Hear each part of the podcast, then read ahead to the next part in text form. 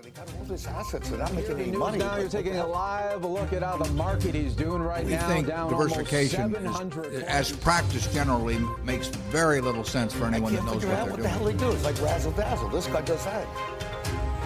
you do? I do the numbers. Oh, good for you. 7.4 billion US dollars. As we go through this podcast, this number will come up again. I'd like you to remember it because it's important for the company that we will be talking about today, right here on I Do the Numbers. My name is Mike. As always, welcome or welcome back, depending on whether you listened in before. Today, we're going to talk about the Walt Disney Company talking about Walt Disney is something that I wanted to do for, for quite some time now. I, I prepared the summary report uh, back in November, and, and most of what you will be hearing today is is based on that initial research, naturally updated with, with more recent events, in particular the Investors Day announcements that they had in December of 2020, so roughly a month ago. Before we start, as always, I'd like to recommend that you visit our website. It's www idothenumbers.com, no spaces. And if you navigate to the reports section, you will find the summary report that we prepared on Walt Disney, where you will find additional charts, metrics, uh, financial information, and that should be a great way to complement your own research on the company, provided that you're interested in investing in Walt Disney. Just as a brief disclosure here, for the first time, I have to say that yes, I am a Walt Disney Company shareholder, and I will remain a Walt Disney Company shareholder for the foreseeable future. And the reasons for that, I guess, I will outline here today. So, without further ado, let's talk about Walt Disney. This is I Do the Numbers. Let's go. Perhaps you're already familiar with what the company does in detail. In that case, just skip this chapter and go right to the next one, which starts with the uh, the revenue streams and explaining where the the money the company makes comes from. But for those of you who are not that familiar with it or would like a quick update, uh, what does the Walt Disney Company do? It's a company that was founded many, many years ago in 1923. So a few years from now, they will celebrate their 100th birthday, which uh, I believe we can expect to be accompanied with, with major new releases of films and content, and perhaps there will be special things happening at the theme parks and cruise lines as well. So that's clearly something to look forward to for the company, for the history of the company, and perhaps also for the shareholders. Today, Walt Disney operates in four distinct business divisions. One of them is called Media Networks, second is Parks, Experiences, and Products. Then you have the Studio Entertainment Division, and last but certainly not least, the direct to consumer and international division. So what do the individual divisions do? The media networks is very much the the segment um, where all the domestic TV channels that Disney owns are bundled. And, and they collect affiliate and licensing fees, right of use fees uh, for the content catalog that they have. They sell advertising space. Um, a number of the channels that you're probably familiar with are the Disney Channel, Disney Junior, Disney XD. Then you have ESPN, you have ESPN Radio, you have the FX channels, uh, Fox 21, ABC, and naturally everything uh, else that was acquired when they when they took over 21st Century Fox, a part of 21st Century Fox in 2019. The Parks Experiences and Products division is very much where the magic happens, so to speak. It's it's Disney World, it's Disneyland, it's the Disney Cruise Lines, the Disney vacation clubs, uh, the National Geographic Expeditions is part of it. Then they have a Hawaii resort. They have the the publishing worldwide, the Disney Store, the Adventures by Disney. So everything that's really involved with with theme parks, with holidays, vacations, and the respective resorts that they operate. What's interesting to note there is that Disney does not own all of its resorts outright or even has a majority. For example, Hong Kong Disneyland Resort is only 47% owned by Disney. The Shanghai Disney Resort is 43% owned. And the Tokyo Disney Resort is not owned by Disney at all. They just collect the licensing fees for providing the name to it. Also, you will you will see in the summary report that there are certain subsidiaries like ESPN, National Geographic, or Hulu, where Disney doesn't doesn't own 100%. I've listed uh, the respective stakes that they have in the company um, as of November last year. The third division is studio entertainment. So this is where most of the content that that Disney has in its in its major catalog, other than of course whatever they took over when they acquired Fox. This is where where a lot of the content that you will in the future also see on Disney Plus, and which you're probably familiar with from from visiting the movie theaters, at least pre-COVID. This is where it's all being produced and developed. This is where Marvel Studios and Pixar and the Walt Disney Studios, Disney Nature, etc., Lucasfilm, of course, Blue Sky, uh, Fox, Searchlight, all of these major development production studios, when it comes to films and movies, um, are operated in the studio entertainment division. And then again, last but certainly not least, the DTCI. So again, direct to consumer and international. This is where you will find Disney Plus. This is where you will find Hulu. This is where you will find ESPN Plus and the international TV networks that they own and operate. And the importance of the DTCI segment today is perhaps still a little bit underappreciated, but when it comes to future growth, as we will see, the expectation is that this particular segment will continue to contribute significantly to the overall growth of the company and become extremely important thinking about Disney Plus, thinking about Hulu, but we will address that later in this podcast. So, so much for the overview. Uh, another important thing, perhaps, is that there recently has been a management change. So, the longtime CEO, Bob Iger, stepped down. He's still the executive chairman and he's still very much involved in the creative development of the company. But Bob Chapek uh, took over as the new CEO. And I thought this would be a good time to listen to what they have to say about this transition, which for many people came a little bit as a surprise, at least at the the time it was announced. But then again, of course, Disney had a storyline to present. Let's hear what they had to say. Well, I obviously have huge shoes to fill. I mean, Bob's legacy in the company is just profound.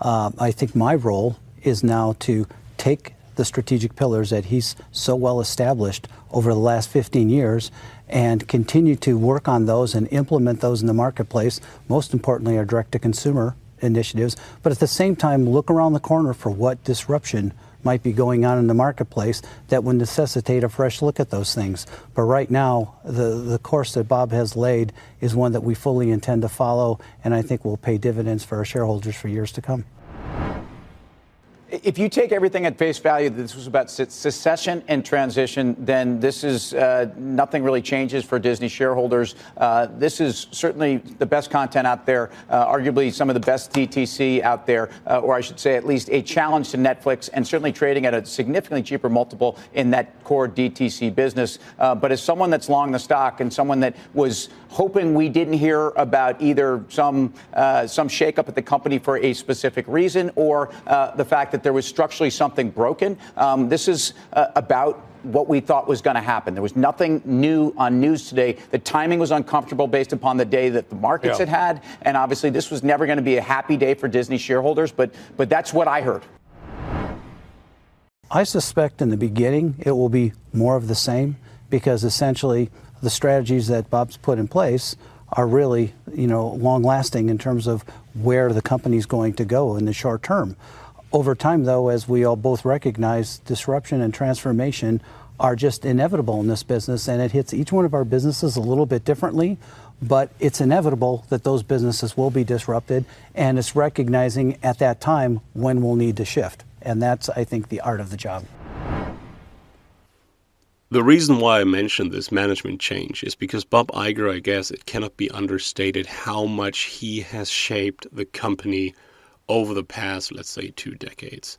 Uh, we don't have to go all the way back to the founding years and to, to the things that happened uh, 50, 60 years, 80 years after that. Let's just go back to 2006, 2009, and 2012. These are the years when Disney took over Pixar, uh, Marvel Studios, and Lucasfilm, respectively. And these three acquisitions, acquiring some of the greatest film studios in the world, and in particular the greatest content, the greatest franchises. Think about Star Wars, of course.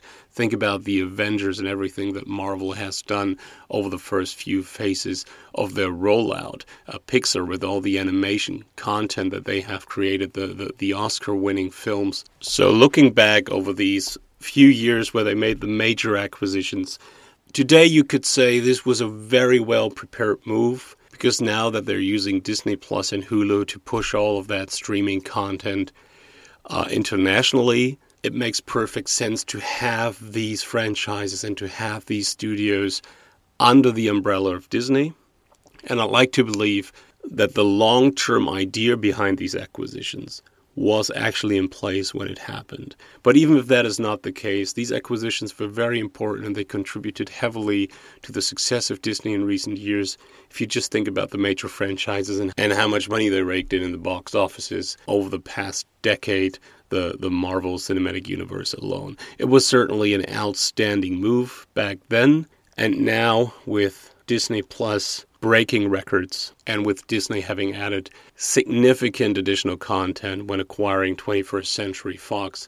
All the pieces fit nicely together. We will look at that, how the entire company works together a little bit later. But what I can say is that Bob Iger has shaped Disney as it is today. Brilliant moves looking back. Whether that was always the idea that he had, we certainly cannot tell. But I'd like to think that they are a company that has this particular long term view and that has that particular strategic thinking in place when making acquisitions, when taking decisions. So I would say, well done, Bob Iger. Thanks for stepping down and still staying on board. And all the best to Bob Chapek as he takes over now. And by the way, has to handle the COVID crisis in the very first years of his CEO tenure. Let's talk Disney financials, revenue streams. As I said, the company operates in four divisions, and if you look at the overall top line growth in the past 10 years, what you will find is that Disney over the past 10 years has grown from a $41 billion revenue company to a $65.4 billion revenue company, consolidated revenue, of course. And I believe it's fair to say that without Corona COVID, and here's where the number 7.5 billion comes into play again, because that is the amount that Disney claims is the profit reduction this year because of COVID, because of Corona, because they had to shut down so many theme parks and their cruise lines and their holiday resorts and all of that. So without that, we would we would perhaps have seen Disney pass that $70 billion threshold already in 2020. That wasn't the case, but I, I think they, they soon will. And I guess what we can expect is that uh, Disney Plus and Hulu they will continue to grow strongly. They will continue to add significantly to the top line growth in recent years, and this also helps the other divisions, namely media networks and of course studio entertainment, because they can develop the content and produce the content and then sell it intra-company or license it, more to say, to the DTCI division, who will then push the content through to consumers worldwide through Disney Plus and Hulu. So overall, what we're seeing with the growth of the streaming services that Disney is betting so much money on is that the company itself will be will be uh, tied more closely together. And you can actually see this if you look at the 2019 and 2020 revenues. Uh, before consolidation, the revenues in these two years were 71.5. So so there's basically equal before consolidation revenue, even even though of course, parks, experiences, and products have lost almost 10 billion in revenue. And, and movie theaters were shut down, so the studio entertainment also has faced significant obstacles. The intra-company sales to the DTCI division from the media networks and the studio entertainment division have actually helped create a before consolidation revenue that was stable compared to 2019. And that is a major achievement because we saw the direct to consumer and international division grow from $9.3 billion in revenue to $17 billion. So that's almost doubling their revenue within one year, attributed to the success that Disney Plus has had. We will look at it more closely in the selective dive, but what we can say that one year after Disney Plus was launched, it already had roughly 74 million subscribers worldwide. And this is what makes all the difference that they have a new business model, namely Disney Plus and Hulu content streaming, where they can build on the success that, in particular, Netflix has had. People are now familiar with streaming content, and the huge Disney content catalog is what helps them accelerate the growth that we're seeing in the division and which will help Disney to not only defend its top line but expand it significantly in years to come, even if their theme parks, their cruise lines, their vacation resorts should remain closed down in many areas in the world for the next six or 12 months, depending on how quickly we can actually recover from COVID. But this is truly a success story. Uh, top line at Walt Disney is super intact. The growth has been impressive in recent years, and I guess we can only expect this to accelerate in the next five to 10 years to come. So, thumbs up for Disney in terms of top line revenue development. Looking at some of the other key financials, I think one conclusion that you you you can already have about Walt Disney is that that it's a growing, a highly profitable company with a very solid solid balance sheet and reliable cash flows. But still, there's a lot of room to breathe. What do I mean by that? So while while the top line growth has been very promising, as I said, uh, several aspects have caused the operating profit to decline in recent years, namely in 2019 and 20. Of course, in 2020, as I said, this was mostly attributed to Corona COVID with a 7.4 billion overall impact on, on operating profit, which is a huge number. So you take that out, then you would actually see that both the margin and the absolute number would have been better in 2020 than in 2019. And what caused the, the initial decrease in 2019 was the acquisition of, of Fox, 21st Century Fox. So if you look at this, what you saw in 2015, 16, 17, 18, like clockwork, the, the EBITDA margin of Disney was around 30%. So we're talking 15.5 to 18 billion US dollars in operating profit. And then when they acquired Fox, that number dropped down significantly. I still think the Fox acquisition made a lot of sense because of the content that they acquired. It was a smart move, in particular considering the expansion plans for Disney Plus and Hulu. But they need to clean up Fox and they need to clean it up fast. So so stripping certain studio projects from Fox should give investors a taste of, of, of what can and needs to be done. But as we see uh, profit margins going down because Fox is such a has such a major impact on the overall financials of Disney. If they can restructure and integrate that business quickly, then we should Disney or see Disney be able to return to the the, the, the pre-acquisition uh, operating margins. I'm, I'm clearly convinced that that can happen. And we, we shouldn't forget that their DTCI division, so the one that has includes Disney Plus and Hulu, uh, is still not turning a profit. So we see tremendous growth as they add content, as they're spending a lot of money on marketing and sales and developing the, the subscriber base, which has been quite successful. I guess what we can expect that they will turn a profit soon. Um, if you look at Netflix, Netflix is a 20 billion revenue company with a 10% operating margin, and I don't see why Disney Plus should not contribute the same amount to, to, to Disney's top and bottom line. So I guess there's a very promising area in terms of seeing the operating margin recover and the absolute numbers recover as well, because Corona COVID will will clearly still have an impact in the current financial year, but hopefully the year after that it will be gone, so you won't have that particular major 7.4 billion profit impact. Then you will have restructured Fox at one point and have it integrated nicely, and then you have the DTCI business division turning a profit and growing strongly in the future. So there's so many things that that, that, that will very likely go right at one point. Um, that the picture that you see in 2020, a company that had a decrease in revenue and a decrease in operating profit, it simply is not sustainable. And I guess that what you see in the stock price as well, we would talk about that, is that investors are betting on this recovery and are betting on Disney being able to manage Fox adequately and to grow Disney Plus and Hulu profitably as well.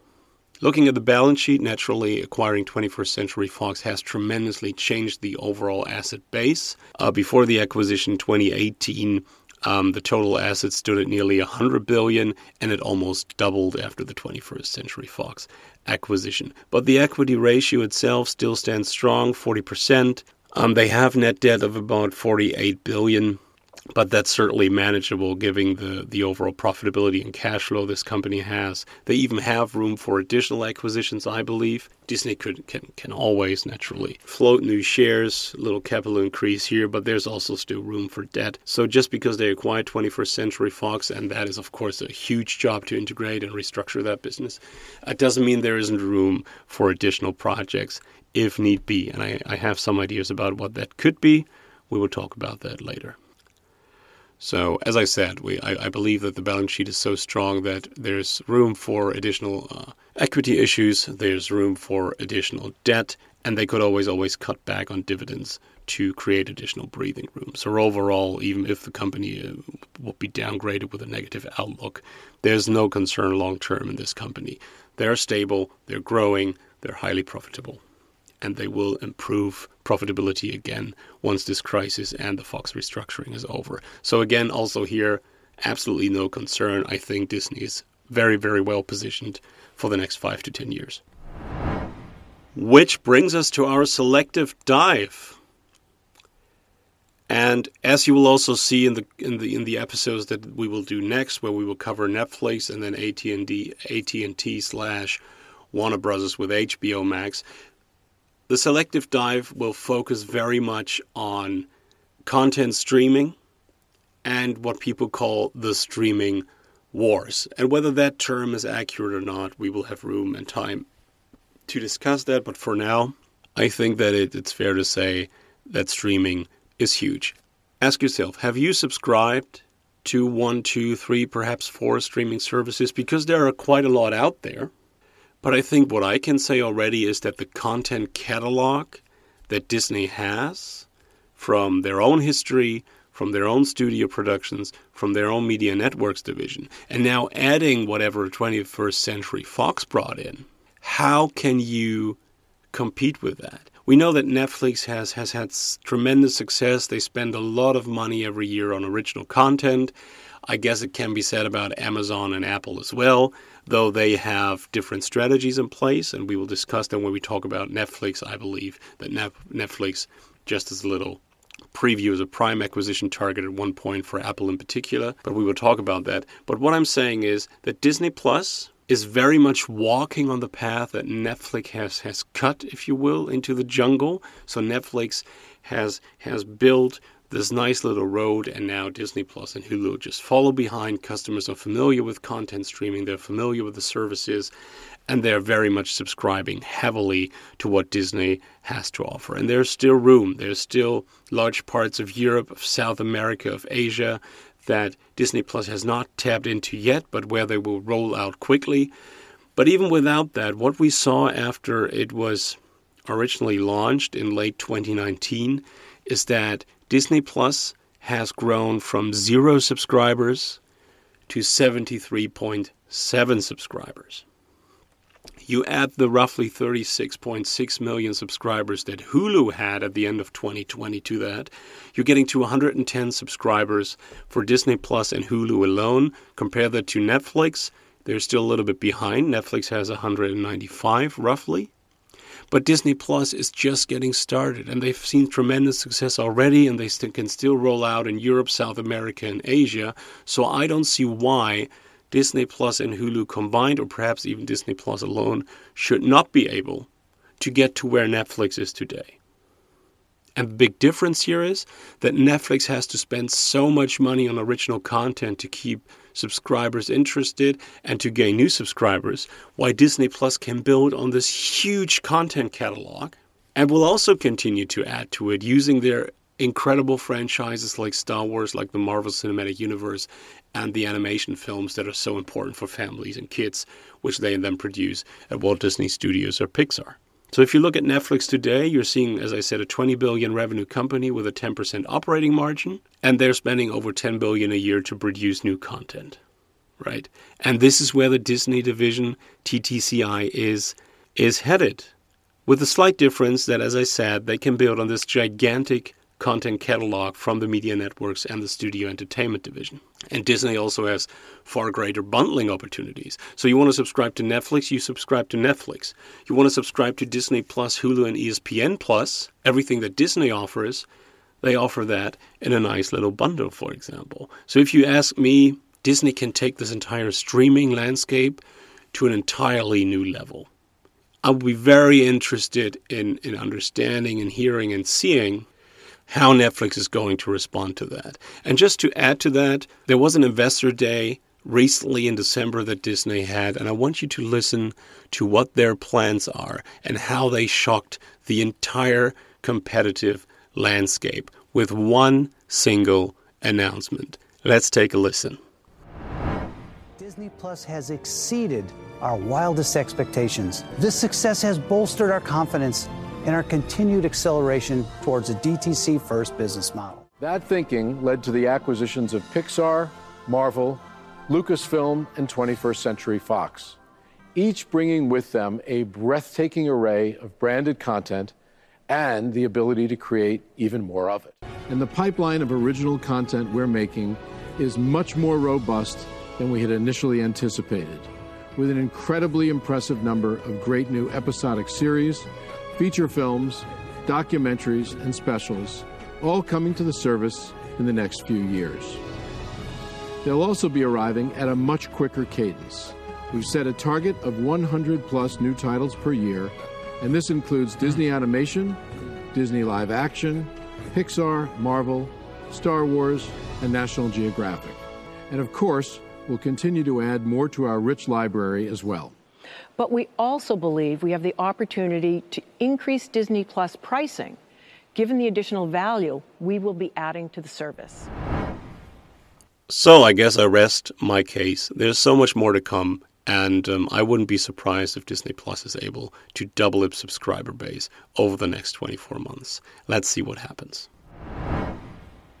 Moving on to Walt Disney's key metrics, or just some of them, as I already said, uh, the, the business is super solid. It's also, I think, um, quite predictable. If you rule out things like the Fox acquisitions and the, the Corona COVID crisis, you will see a company that will once again not only have top line growth, but but will have high profitability margins of 25 to 30 percent.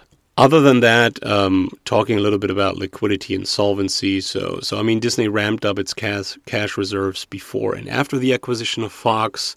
Their cash conversion was was okay historically. They're still very solidly financed. As I said, the strong equity position, fairly low leverage, despite the major acquisition, and in particular, if they then revise their dividend policy or even cut back on payouts short terms, there's a lot of room to breathe for this company. Which uh, brings us to the stock. So, looking back over the, the past 10 years, um, we have seen two very different phases that Disney's stock performance has gone through. So, so we saw very little development between 2000 2001 and then 2010 but then the next five years so after they made the pixar and the marvel acquisition and they had all the major marvel cinematic universe releases you saw the stock taking off. Between october in 2011 and october 2015 the average annual growth of the stock was a little more than 37% and then the incline has been much more moderate. We only saw 70, a 7.1% year on year increase, despite large share repurchases. So they, they very much underperformed the, the Dow Jones during that period. It was the period when they acquired Lucasfilm and the Star Wars franchise, and where they continued to release Marvel Cinematic Universe and also Star Wars um, related content, but for some reason the stock didn't really bother to budge. So the Dow Jones was much stronger during that period, that, that same five year period, with 13% uh, average annual growth, and Disney just couldn't compete.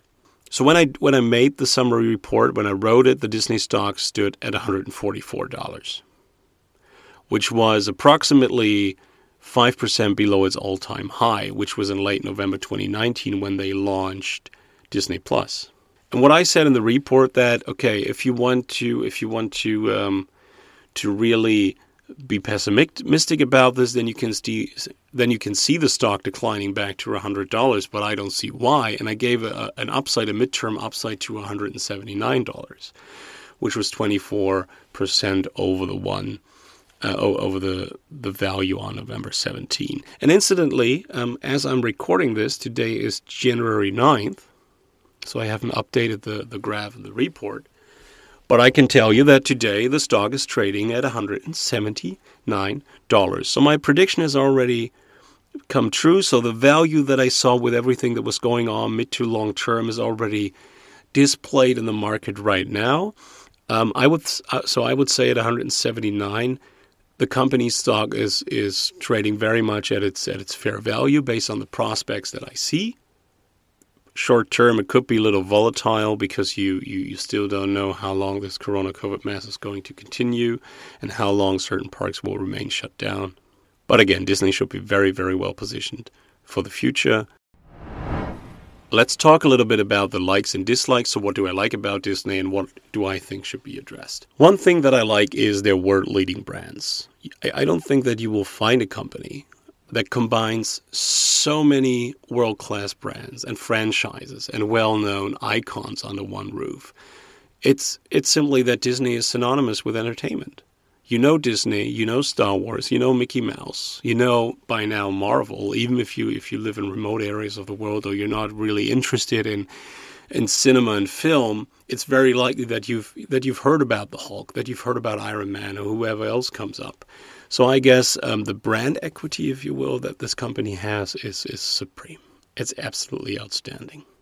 The same goes for the content catalog. So, in my opinion, no company in the world has, has a deeper amount of content to distribute. Even if most of it is, is, is family oriented, which may distinguish them a little bit from Netflix, from Apple, etc., the competitors that they have when it comes to content will have a very hard time catching up. They, truly they, they really can. Netflix can even can, can double its spending on original content and great shows, great series, great films will come out of that and they will win prizes.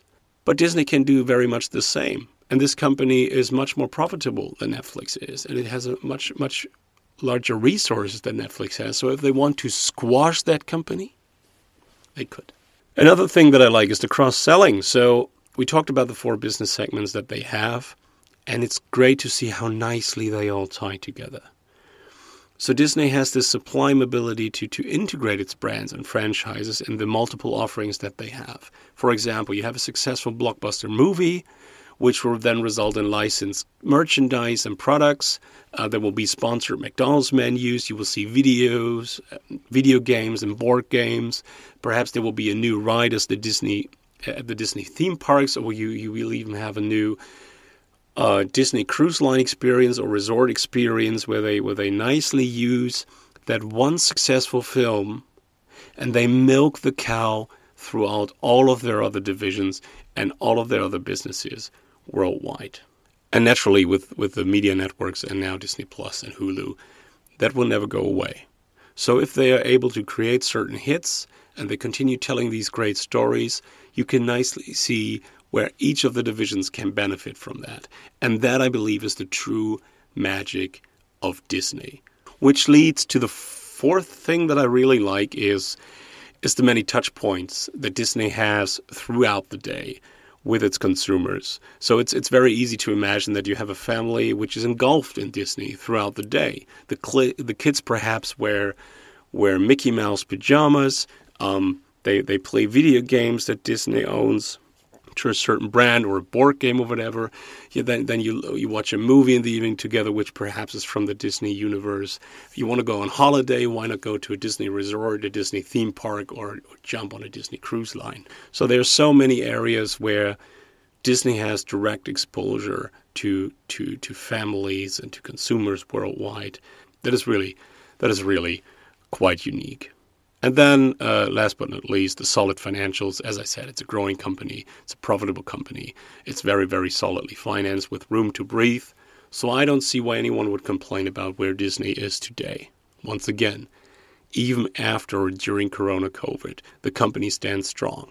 If you ask me what I don't like, certainly a few things. What I was always bothered with is the Hulu deal. So, so Hulu, yes, very much. It has a niche as a streaming service. It already has more than 36 million subscribers, um, and the, the, the monthly average revenue per subscriber is significantly high, and now that you have the, the content from FX, although now there's FX on Hulu, that, that is certainly quite an interesting, promising. In particular, if you think about the Disney Plus is still a very family-oriented service, so everything that is maybe a bit more mature, you could always push or try to push through Hulu. However, growing Hulu separately from Disney Plus worldwide requires a lot of money for the advertising, for the business development.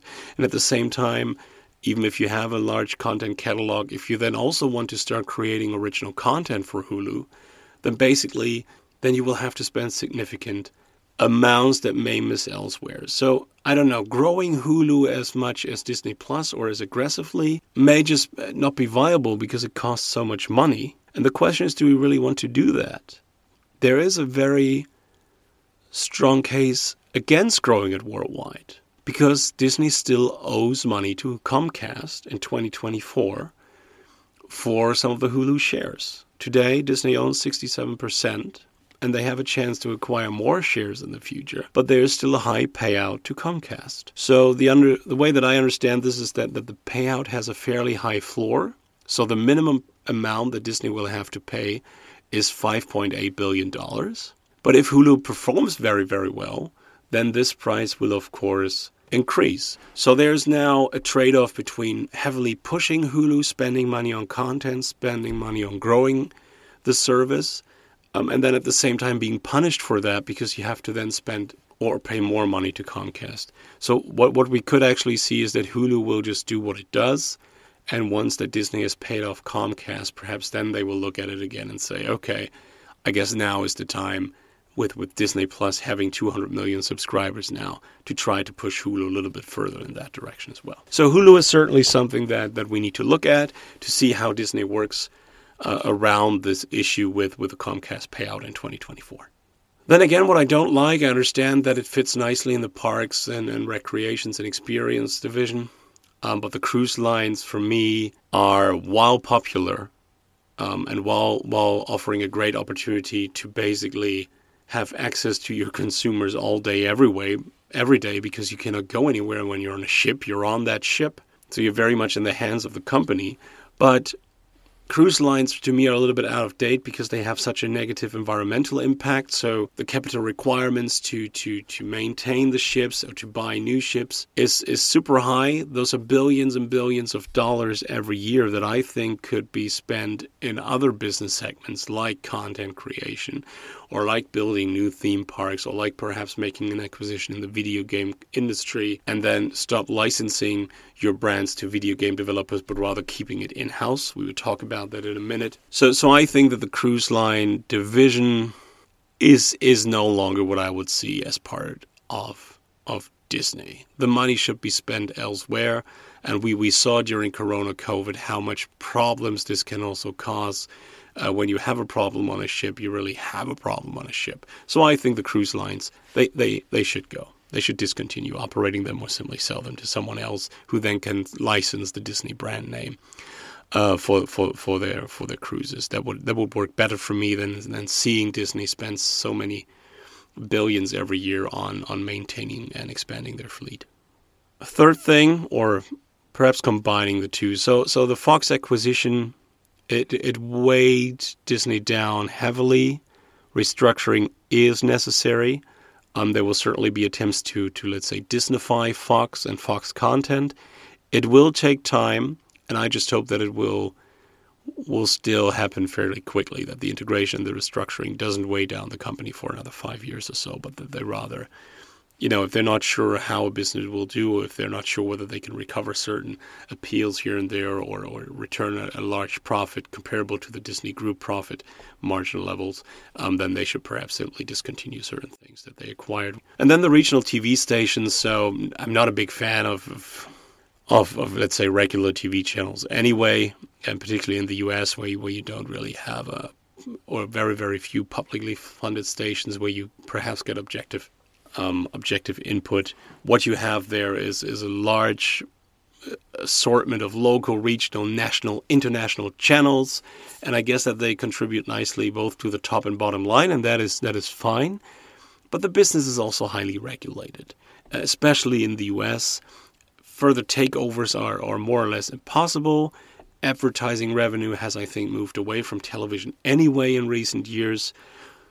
So I, am not saying that they should sell all the channels. They, they certainly shouldn't because it's it's a it's a profit making business. But what they should do is make sure that it loses its importance overall. Which brings us to the last segment for us today for today's episode: the outlook for Walt Disney. As I said, there's lots of magic. There are endless possibilities.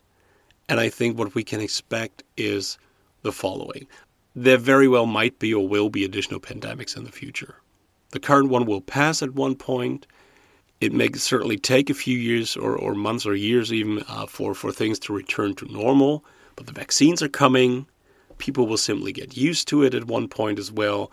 Uh, we, we may even perhaps be more equipped to, to judge the risk related to this. So the theme parks will open again, the cruise line will, will operate again, all the resorts will open again, people will travel to foreign countries again, and Disney should should once again benefit from that. It's a double-edged sword, but Disney reduced its its local manpower in the in the parks um, experiences and products division quite a bit by I think over twenty thousand. So once they reopen everything and everything goes back to normal, um, you will see Disney being able to operate on a much lower cost basis. And that is certainly something that, that, that should, even in the short term, contribute nicely to the bottom line as they reopen, as, as revenues pick up again in that division. Second outlook, of course, I already mentioned this before several times, is the Fox restructuring.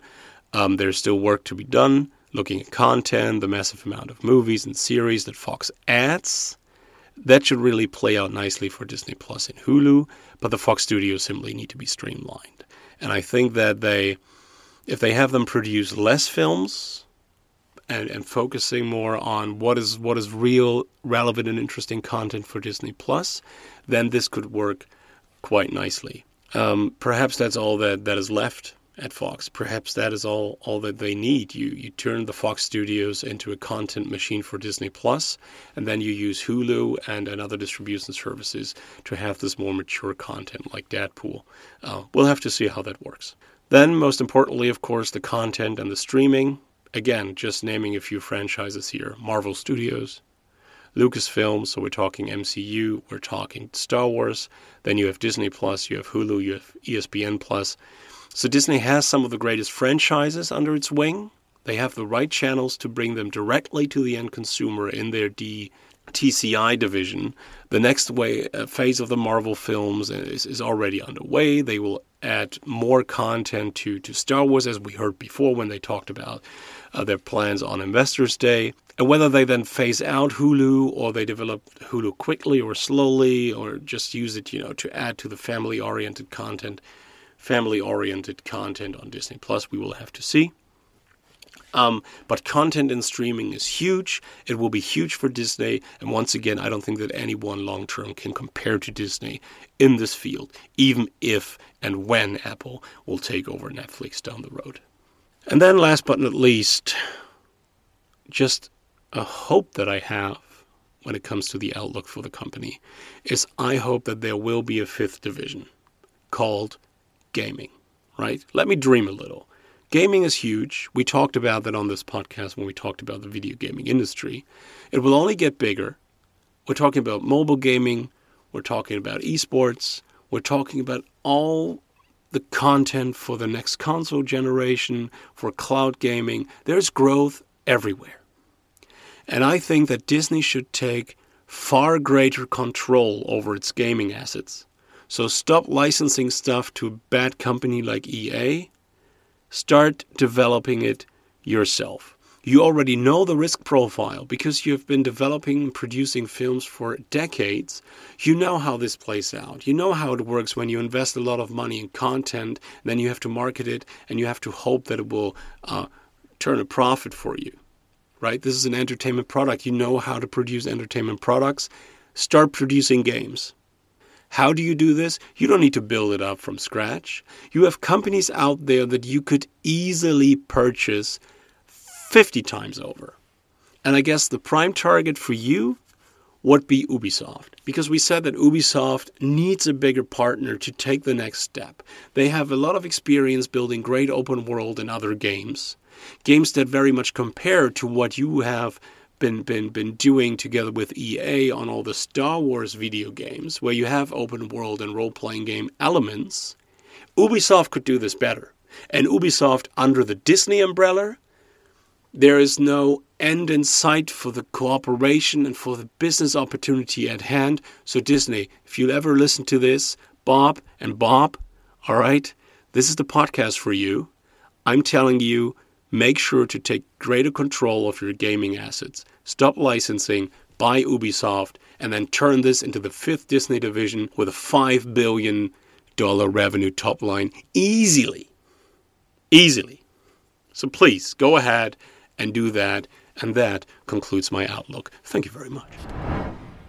Terrific. That is all I have today. It's been quite a long episode, but Disney is a big company, and I wanted to talk about Disney for a long time. I really love the company. I invested in it myself. Um, I think the outlook is terrific. I think the stock is currently trading at a fair value, and, and Disney simply lets you dream when it comes to the outlook for the Disney Corporation.